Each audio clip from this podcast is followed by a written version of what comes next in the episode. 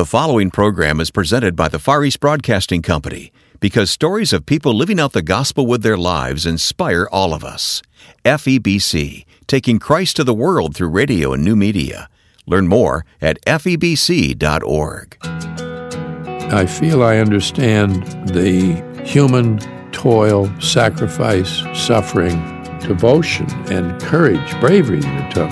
And it makes me value what we have even more.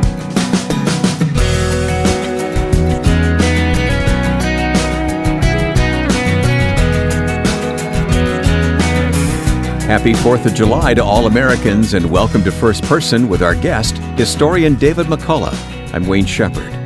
Last week, in part one of this conversation about McCullough's book, 1776, which details one of the most important years in the history of our nation, Mr. McCullough took us through the struggles faced by George Washington and the ragtag army which had been hastily assembled to fight the British for our independence.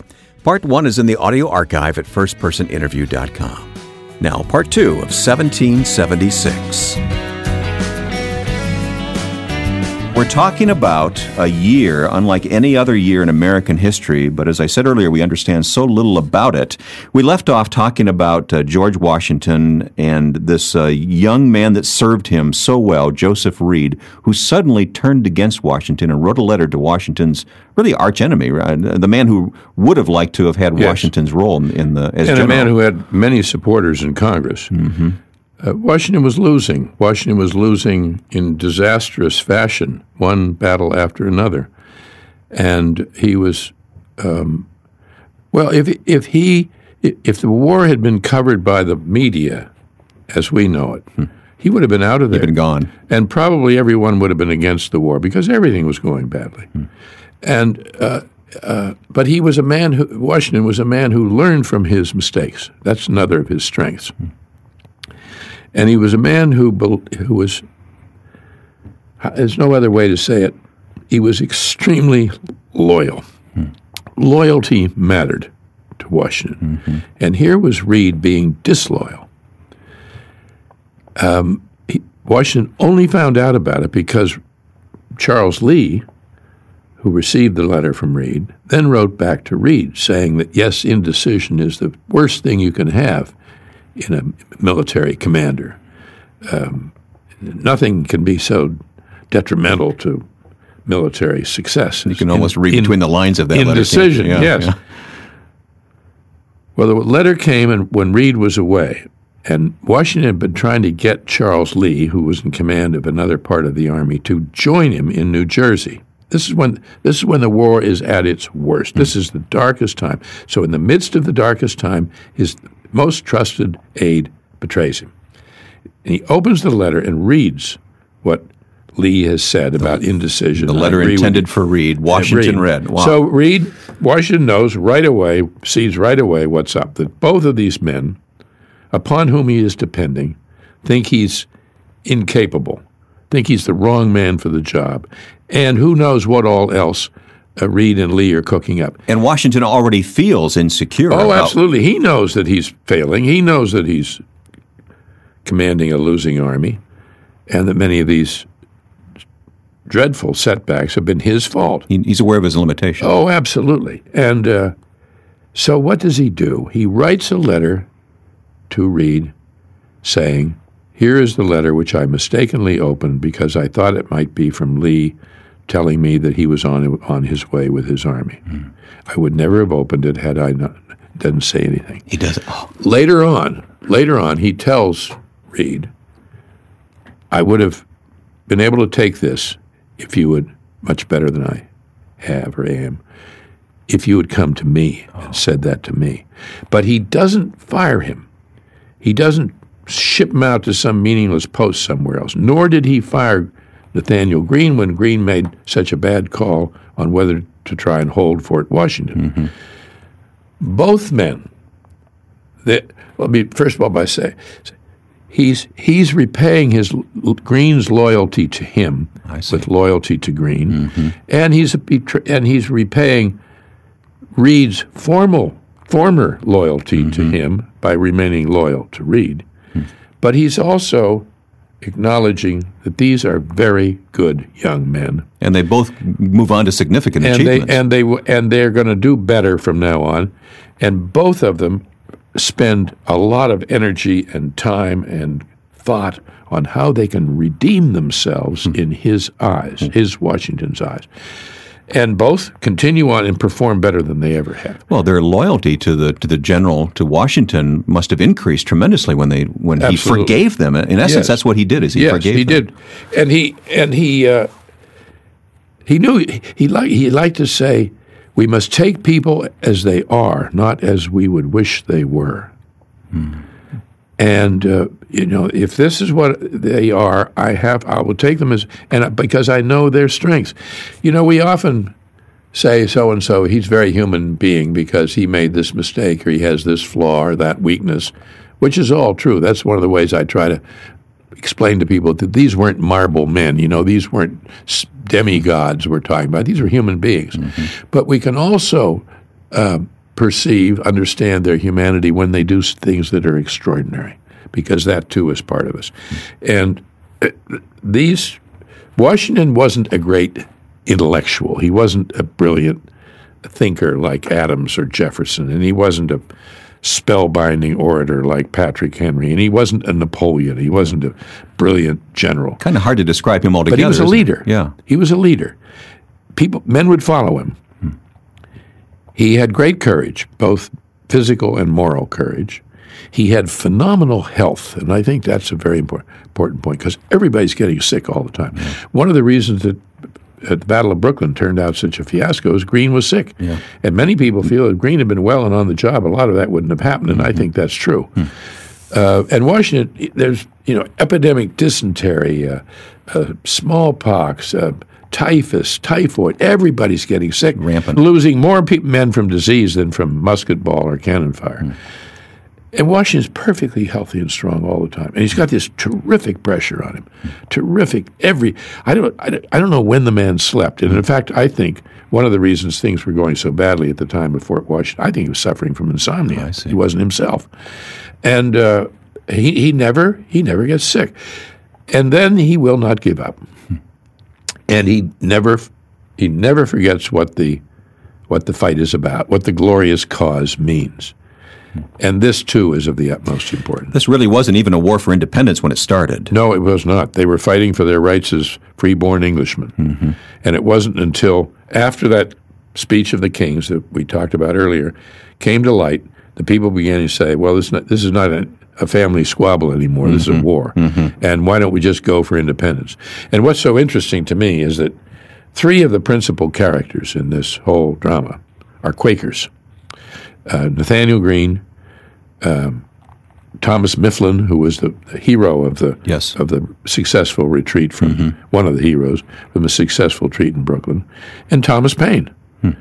and uh, th- they put aside their pacifist feelings uh, because they felt that some wars are necessary, and uh, That's a remarkable statement. it is. And and uh, Paine writes, "The sun never shined on a cause of greater worth."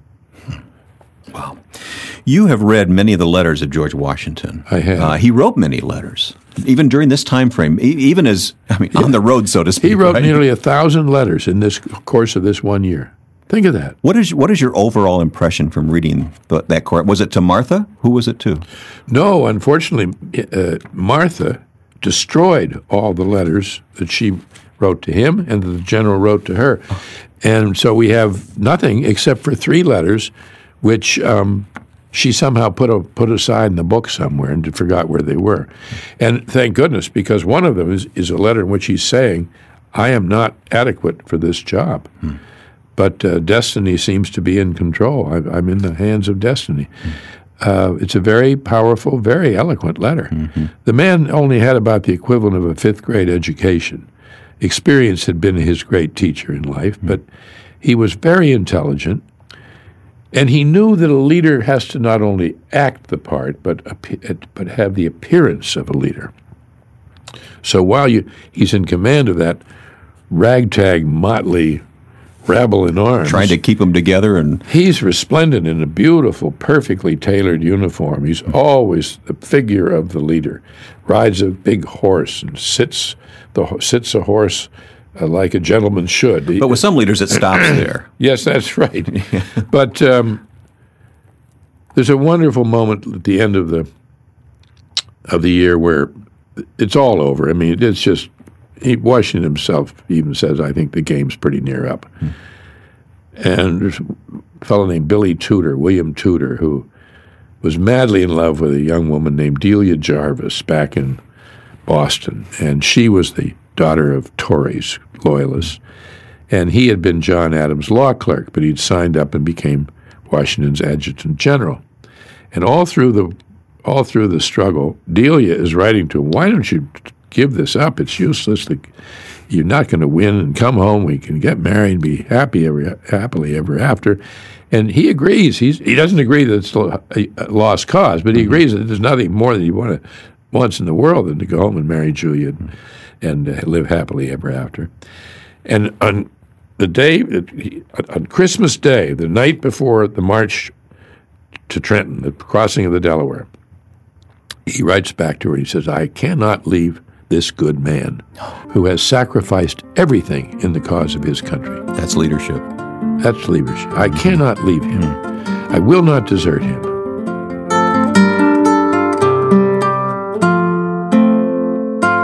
Coming up, more of our conversation with David McCullough on this edition of First Person.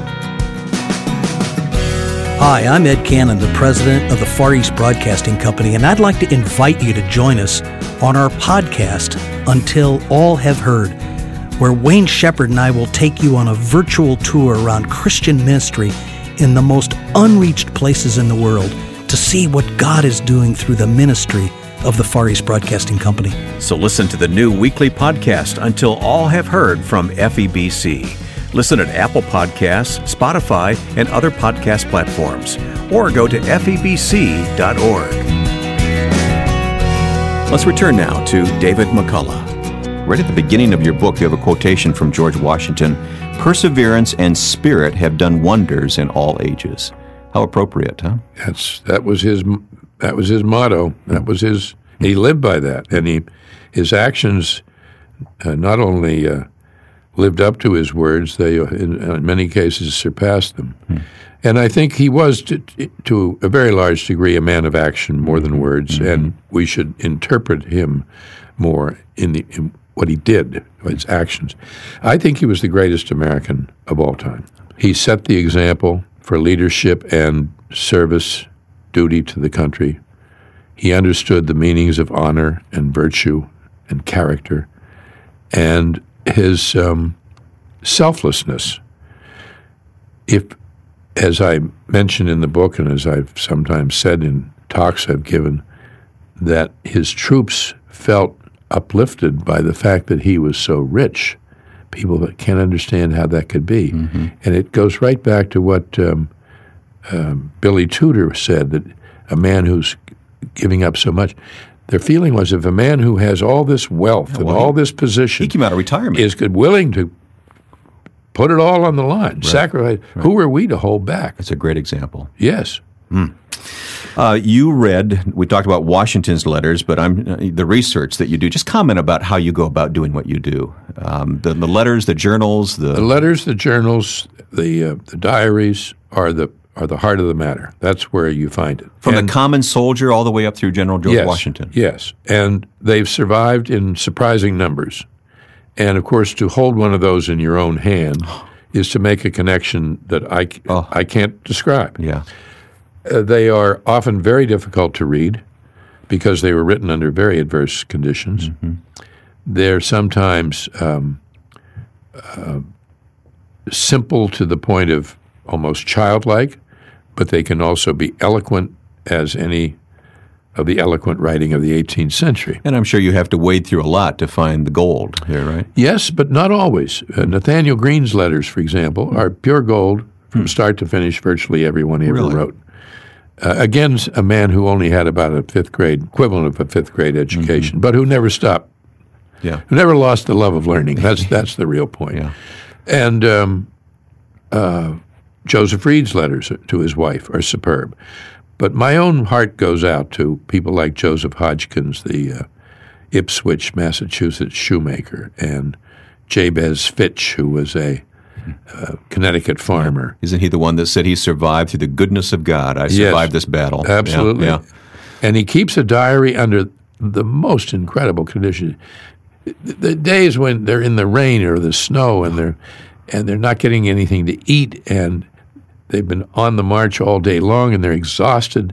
He and there's no uh, nice electric light or warm tent to sit and write your letter. And somehow or other, he's he's keeping those diary entries going, even when he's taken prisoner by the British and put on one of those vile prison ships. And that, we mustn't picture uh, nice leather-bound journals from Mark Cross or something. Whatever The- they could find to write on. the- huh? Yes, the little scraps of paper, like a little child's school tablet. And um, he must have been stuffing them into his shoes or something because it was the British didn't allow you to do that because they didn't want word to get out of how wretched conditions were on, for the prisoners. Okay, I see.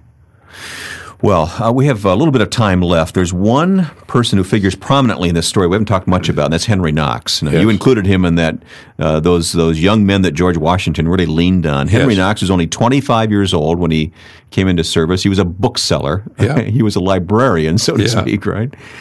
Uh, and yet he did such. Uh, he had one of the most incredible military achievements of, Oh, he of had a great time. career. He became Secretary of War in Washington's cabinet after Washington became president. Of course, we all know. Fort Knox today. Yes, But, exactly. but tell us about uh, moving. This is early in the war, all the way back to Well, he- Boston. He, came to Washington with an idea. Now, first of all, he's he's way down the, the pecking order, and somehow or other, Washington saw him and talked to him and liked him.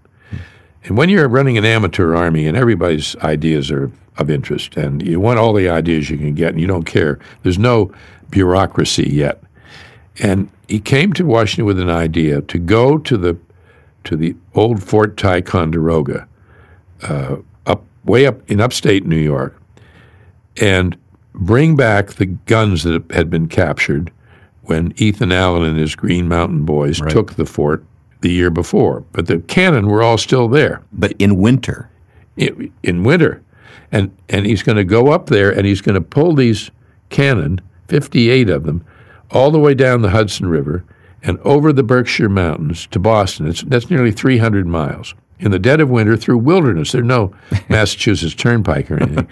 and it's a wonderful example, Wayne, of how the solution to the problem can often be the problem. The problem is, as you said, it's winter. But Knox saw that because it was winter, therefore they could do this because they could haul it on giant sleds or sledges over the snow. And the only real setback they faced unexpectedly was when there was a sudden thaw and there was no snow. And again, as if by the finger of God, as, as uh, Washington would say, there was a blizzard. And uh, as a consequence, they hauled those guns all the way across from Ticonderoga to Boston. They put them up on Dorchester Heights in one night. and when the British general, William Howe, woke up the next morning, he's, he's under siege. surprise. under siege in Boston, and he looked up and saw those cannon up there on the top of Dorchester Heights. He said, "Those fellows have done in one night what my army couldn't do in three months."